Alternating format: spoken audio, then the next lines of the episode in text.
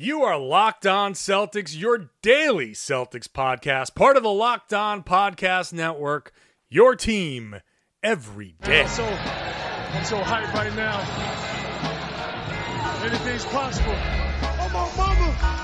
Oh, my mama made it, ma. Anything's possible. Rainy days, jump shot fade away. This the best Celtics podcast day to day. Excited about it like when Tatum play a Jaylen on the breakaway, a Kyrie when he make a trade, and nothing like the terrible analysts on the TV. So in depth that after you play it, you gotta repeat. So in depth they might do an hour about the D League. So in depth you probably should pay him, but it's a freebie. Yeah, Corrales, Packard, and J King locked on, trying to get the 18th ring. And well wishes go to Gordon. Listen after every game is very important, Millies.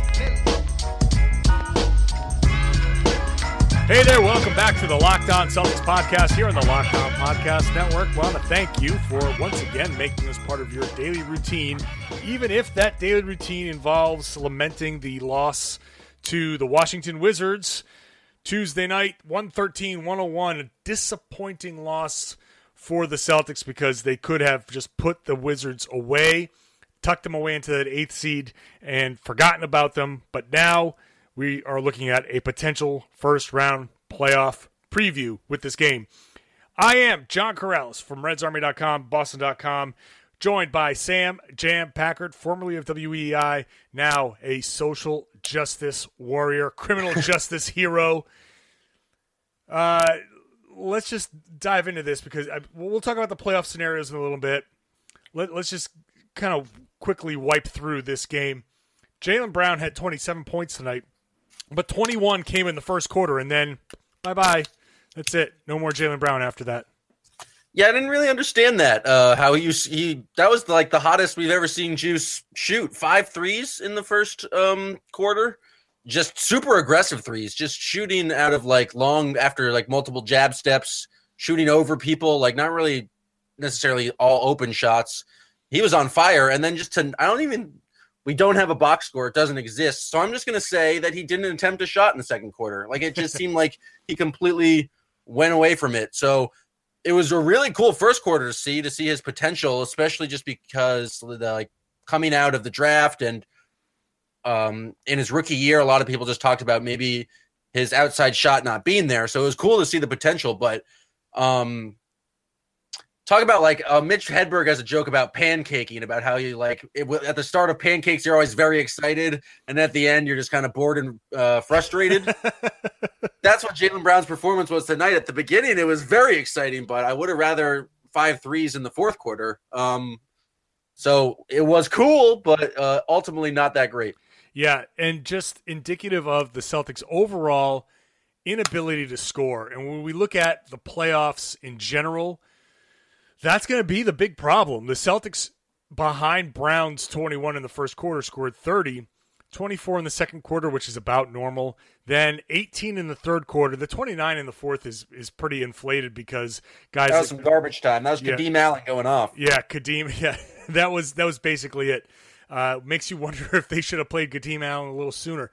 Yeah, and I thought coming into the second second half, you know, they the the Wizards lost Otto Porter to a, a strain in his in his leg, and I thought, okay, this is this could be the opportunity here for the Celtics to take control in the third quarter, and they didn't.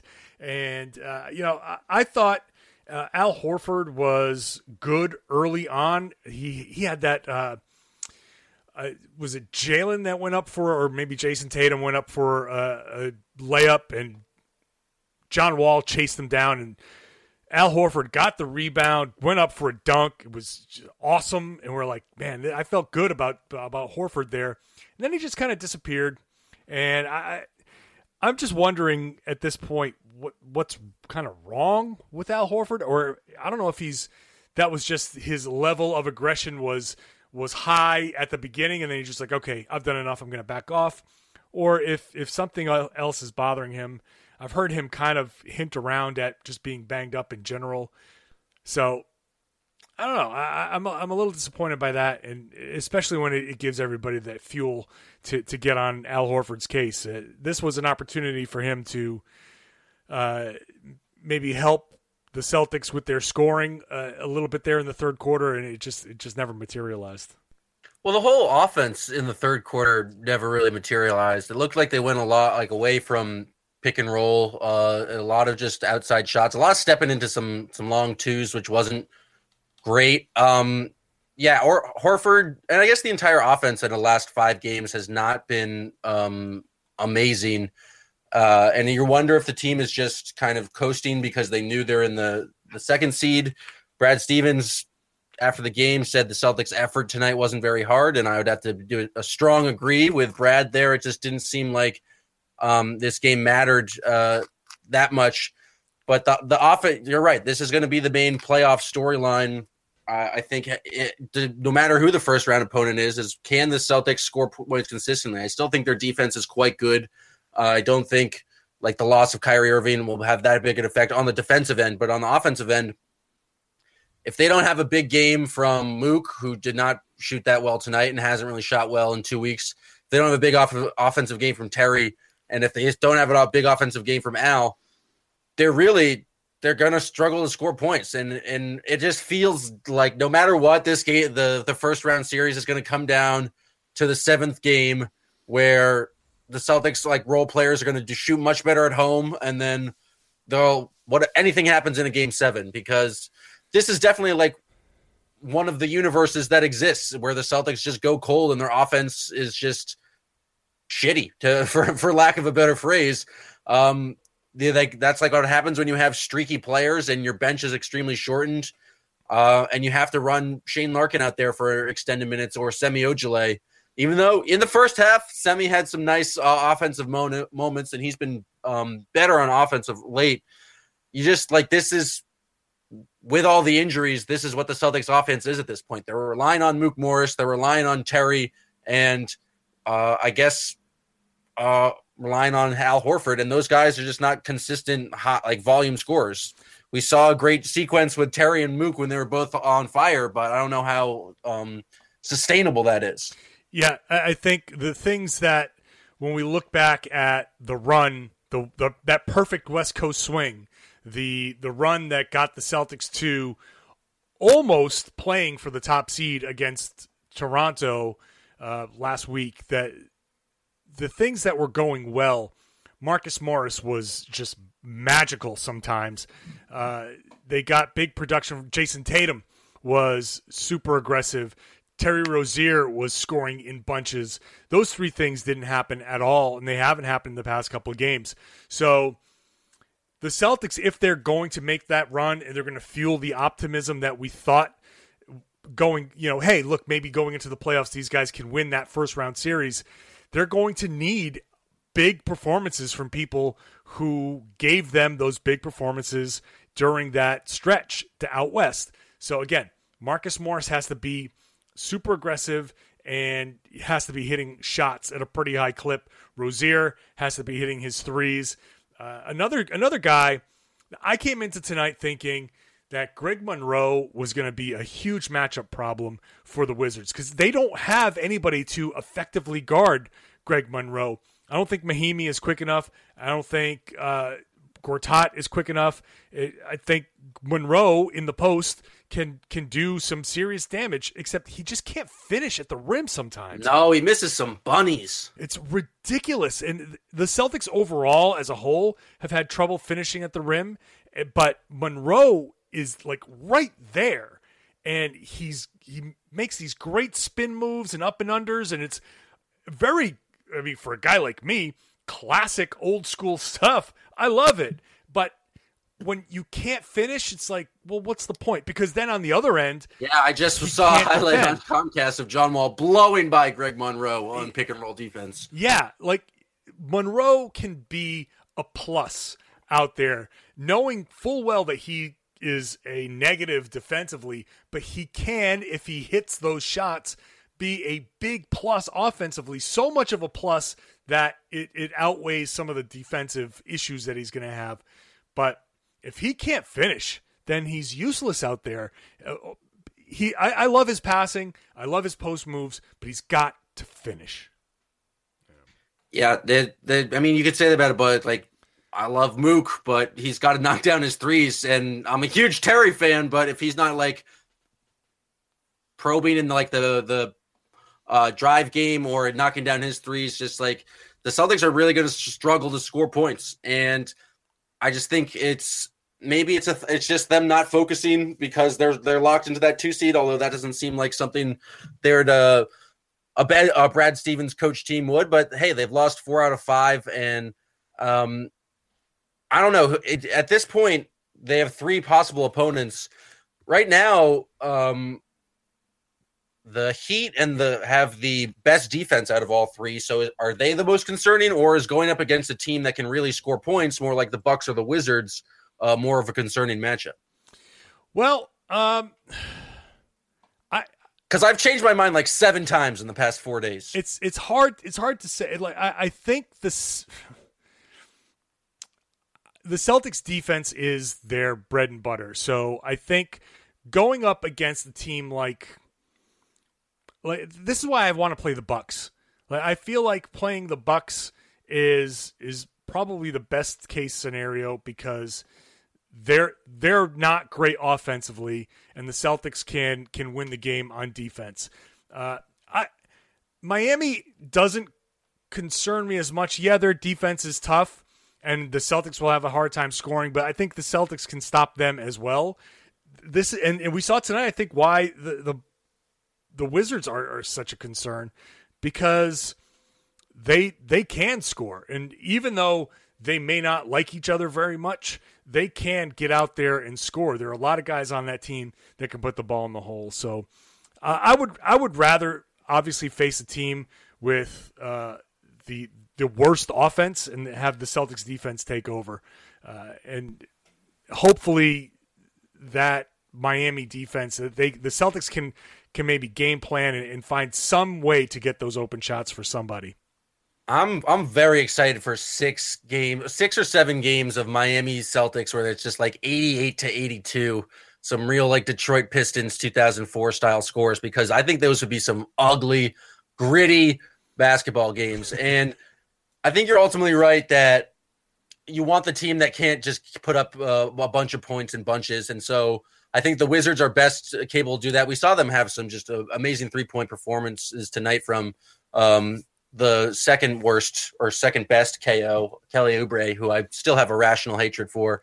Uh, but Wall went in for 29. When Wall's making shots, they're going to be very hard to stop. Beal really didn't do that much tonight, um, but I, he still has uh, the ability to score in bunches.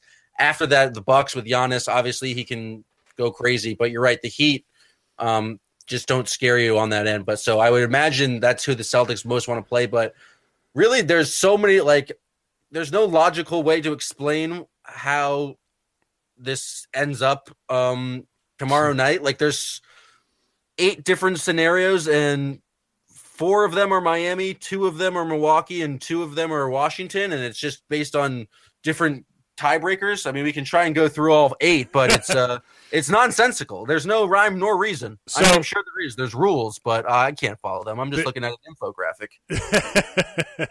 uh, an infographic, by the way, provided by Sean Grande, radio voice of the Boston Celtics, uh, always with great infographics. So the tiebreaker is obviously head to head, and then the second tiebreaker is the division winner, and then the third tiebreaker is the division record. So in these scenarios now, when we look at the standings going into into this game, uh, as I pull up the standings going into these last games, you've got Miami and Washington at 43 and 38 with the Bucks at 44 and 37. So all of these scenarios uh, in which the Bucks win, the Bucks will then get the sixth seed because they they now have a game in hand and all they got to do is win and they'll be they'll be sixth and that leaves seventh and eighth to Miami and Washington. Miami is going to win their division, so any scenario in which those two teams end up tied, Miami gets the tiebreaker. So really, the way we win, uh, the way we play Washington, it it involves uh, Milwaukee losing because Washington has to win. Wa- okay, Washington has to win. That's the one thing. So if No, see, Milwaukee can lose if if Miami wins and Milwaukee loses, So- and the Wizards win. The Wizards are the seventh seed. let's reset this. Let's reset this. We the, You're like I'm taking crazy pills. the only way we play Washington at all, any scenario involving Washington as a seventh seed, has to involve Washington winning. If Washington loses to, tonight, Wednesday night, if Washington loses, they cannot be the seventh seed. So let's get that out of the way. Washington has to win for for us for them to for them to uh, let let me let me start over here for for so For the Wizards to be the seventh seed, they have to win. they have to win. For the Bucks to be the seventh seed, they have to lose against Philadelphia. And then there's a whole bunch of scenarios that uh, where Miami ends up the seventh seed, either based on uh, Orlando winning or against the Wizards or the result of the 76ers Milwaukee game. Oh, and the 76ers are still playing for the 3 and 4 seed. So if the 76ers lose and the Cavs win, then the Cavs are the 3 seed. And this we haven't even gotten to the Western Conference yet, where everything is even more bananas. It's chaos. It's absolute chaos and I love it. It's going to be a great night of basketball. Let, me, let let's let's just try to simplify this as best as possible. I don't think we can, John. I don't think we can. Just go to the infographic, people. Washington Washington loses, they're out of the seventh seed. Okay, so let's read it. So if Washington loses, they're out of the seventh seed. Let's that's Correct. If if Milwaukee wins, they are also out of the seventh seed. So any scenario in which Milwaukee wins, they are not the seventh seed. Any scenario in which Washington loses, they are not the seventh seed. So if any of those two things happen tomorrow night, Milwaukee wins, Washington loses, we play neither of those teams. Okay? The rest involves a weird mishmash, and it's much more likely that we're going to play Miami in all of this because Miami has the tiebreaker over both of those teams because they are going to win a division. Okay, that was well done, and I didn't think we could do it. And and by we, I I mean you, and you did it, and I'm proud. Thank you. We, we got through it. That was the simplest way I could put it. Sheesh. Man, if anybody got through to that point, congratulations because Oh, I'm sure there was a sure whole some- hodgepodge of craziness. But you're right because Philly is still playing for something. If they want that third seed, they are they're playing Milwaukee and that means something. Now, it's going to be interesting because now Philly's won 15 straight games. That's an entirely different story. Uh, they've they've gotten fat off of a lot of bad teams, and so maybe going in against the the Bucks, maybe they can't they can't uh, go through and, and finish that off. If they lose, if Philly loses, Cleveland's got back to back games against the Knicks, so all Cleveland has to do is beat the Knicks twice, and the Knicks, I'm sure, are going to happily lay down to improve their their uh, draft uh, slotting. Boy, I just completely had a stroke on that sentence.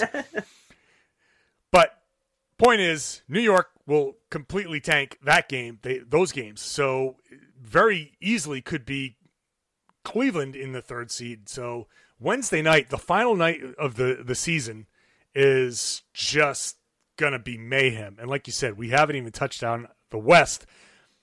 If you want to hear about the West, we're not going to get into that now, but I will get into that with Jake Madison on the Locked On NBA podcast because once we're done here with the Locked On Celtics podcast that I edit and post, then I'm going to turn around and record a Locked On NBA podcast where we're going to talk about the East and the West.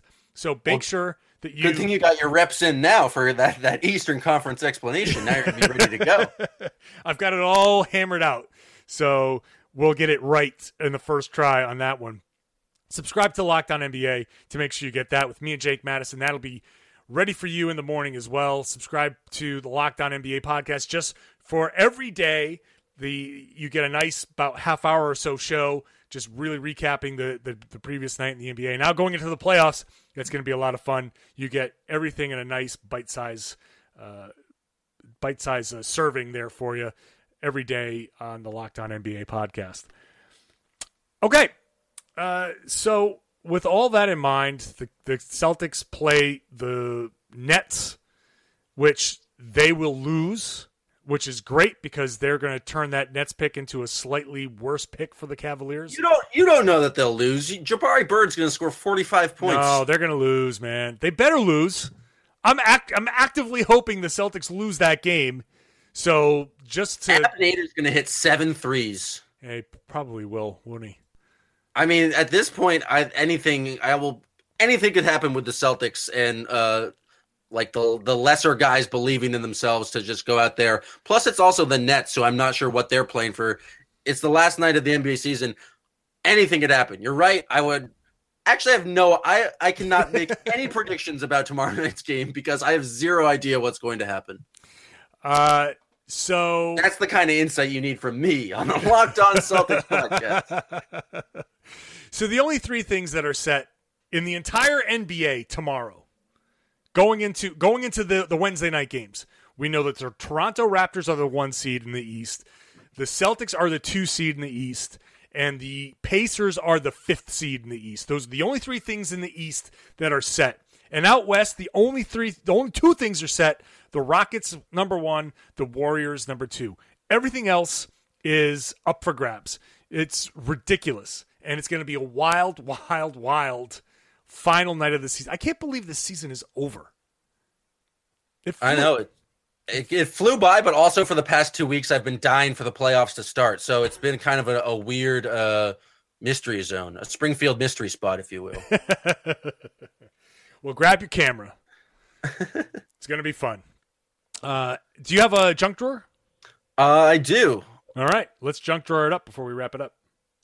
Uh, let's see. Uh, first off, I think the, the perfect junk topic is Donovan Mitchell wearing the uh, the hoodie that defined the word rookie on his sh- uh, on the front, and then just like you saw that come out, and NBA Twitter exploded. And first, you had the wave of the crazy Sixers fans getting really mad online and talking about how like Donovan Mitchell needs to define the word played, and then you had the reaction of people calling Donovan Mitchell salty, and then it just really exploded into some a lot of craziness. NBA Twitter has been popping off um, just with some pettiness, some drama, and it's exactly what I've needed to get through the last two weeks of the season. Um, and it was uh, it was some a thing of beauty tonight. oh Um, man, I got swept up in it, yeah, you and Snotty went at it for Yeah. no reason at all. and we like each other. Like I like him. I think Yes. he likes me. We like each other, and we just automatically just boom went nuts out. Like what the fuck just happened here? Like that was That's- that was weird. that's Celtics fans waiting for the like the end of this. They're just like a lot of pent up rage and just the energy, and I don't know. But it, it's not just Celtics fans; it's all of NBA Twitter has just been um, in this mood, and I think I need a Sixers uh, Celtics second round series. Like I'm begging for it because I would love to see it. the Twitter hatred and how ugly it get, and the memes, the memes, people. My God. I think it would be like that's a successful postseason right there. And like I, I lived in Philadelphia for a while. I have a lot of um, mean things to say about that city and the the sports fans there. It just would be so perfect. So, um, My hot don't know. take is the Celtics would win that series in the second round. We can save that for another time, but I think I I'm ready to buy into that hot take if it's entirely based on Marcus Smart coming back and willing them to victory. absolutely, absolutely. Oh, well, then, yeah, I agree with you 100%. it's just whether or not they. Well, here's what's going to happen clearly is they're going to play. Uh, they're probably going to get down 0-2. They're going to work their way back to a game seven. That's when Marcus Smart returns. And then they win like a game seven by like 25. That would be amazing. Well, we'll save that for another day. But that's my hot take. Just to piss off Philly fans. Uh, yeah, that's what that's kind of what I live for at this point. Um, By the way, more Philly talk coming up in the Locked On NBA podcast. So just a tease there. Go ahead, continue. Uh, we got a successful Tito lob to a cool Jayson dunk. Um, I just thought that had to be noted. A Tito lob. We had some Baynes threes recently this year. We had Monroe going uh, up and over the left shoulder or the right shoulder the uh, the other day. We had some Semi uh, driving to the like lane on Serge Ibaka for a finger roll. Some real odd stuff's been going on, and so the Tito lob just kept it all off. Hey, I'm all for successful lobs. They are few and far between. I got this tweet in the middle of the game from at JF Driscoll seven. June 26th, 1997, Harry Potter and the Philosopher's Stone is published. Nine months later, Jayson Tatum is born. Coincidence? I'll leave that for you to decide. Oh, jeez. and I'm all for this one. This was a what this didn't even use the raining junk hashtag, just added me personally because he knew I would care about this take. And for the idea that um and for you Harry Potter nerds out there, the Philosopher's Stone is the British version of the first book. The Sorcerer's Stone is the American version. So this guy specifically mentioned the British version. So the idea that the British release of Harry Potter inspired the conception of Jayson Tatum is a take and a theory that I can get behind. And I just have to say, a tip of the hat uh, and kudos to at JF Driscoll seven for just making my night. That was wonderful stuff. I have no idea what any of this means. So That's fair. Um, but some people might, and they're going to realize that that's an, absolutely an insane thing to tweet. So that's wonderful. Um, and then finally, I, I just feel like we haven't mentioned this, uh, or at least I haven't got to mention this here. But every single time Greg Monroe mm, attempts a layup, he screams out "and one," and it really cheapens uh, the meaning of "and one." Uh, but uh, it makes me laugh every single time because it's just like, no, man, I don't think he's ever gotten one and one, and it, it like when people do it in pickup, it really pisses me off, especially when they miss the shot. Um, but when Greg Monroe does it, it's just uh, it's entertaining because I maybe maybe I'm just uh, brainwashed, but or wearing the green goggles. But everything is- Moose does, except for missing easy layups, is pretty entertaining to me. Yeah, yeah, the, that would be entertaining if he started making those. But yes, every single time he yells out "and one" when when you miss so many shots, stop stop yelling "and one." Make the shots before you yell "and one." Okay, just make the shots, please. It's just part of his like it's like he has a tick, or just like it's part of his is part of his shot process. Is like when he releases, he has to yell "and one," and uh, it's clearly not working for him. But um, I'm all for it. So I if just- he's in the locker room taking tape off his ankles and he throws a hook shot towards the trash, he yells out "and one" just because when his arm goes up, it triggers a nervous reaction in his mouth. Yeah, if there's a little bit of contact, I would say so. Yeah, if maybe he has to reach over someone, uh, maybe someone bumps him on the body. I don't think he's just going to do it out with uh, with nobody touching him. But yeah, Well, yeah, that's all the junk I got. I mean, That's I got I got junk. very distracted by the NBA Twitter uh, exploding, and uh, well, that that was a fun that was a fun experience. Uh, all right, well, uh, speaking of junk, let's uh, wrap up the, the the game and basically the season for the Boston Celtics. Celtics lose again 113, 101 to the Wizards. They are still the second seed, and that that's not going anywhere. It looks like they will end the season with 54 wins, uh, which is still a hell of a season, even if it goes to 55 after the Gordon Hayward injury. So we will wrap things up uh, after that and, and kind of do like a post mortem before we figure out who the playoff opponent is, and and once we get all of the playoff scenarios untangled after the Wednesday night games. all right. If you're not a subscriber, please subscribe to the Locked On Celtics podcast wherever you find your podcast. Thanks uh, for tuning in and finally downloading us. We want to welcome you, welcome you aboard. If you are a subscriber, you have not subscri- you have not given us that five star rating. Please do so and give us a good review. And be sure to spread the word. Let everybody know they should be listening to us, the Locked On Celtics podcast. We're part of the Locked On Podcast Network.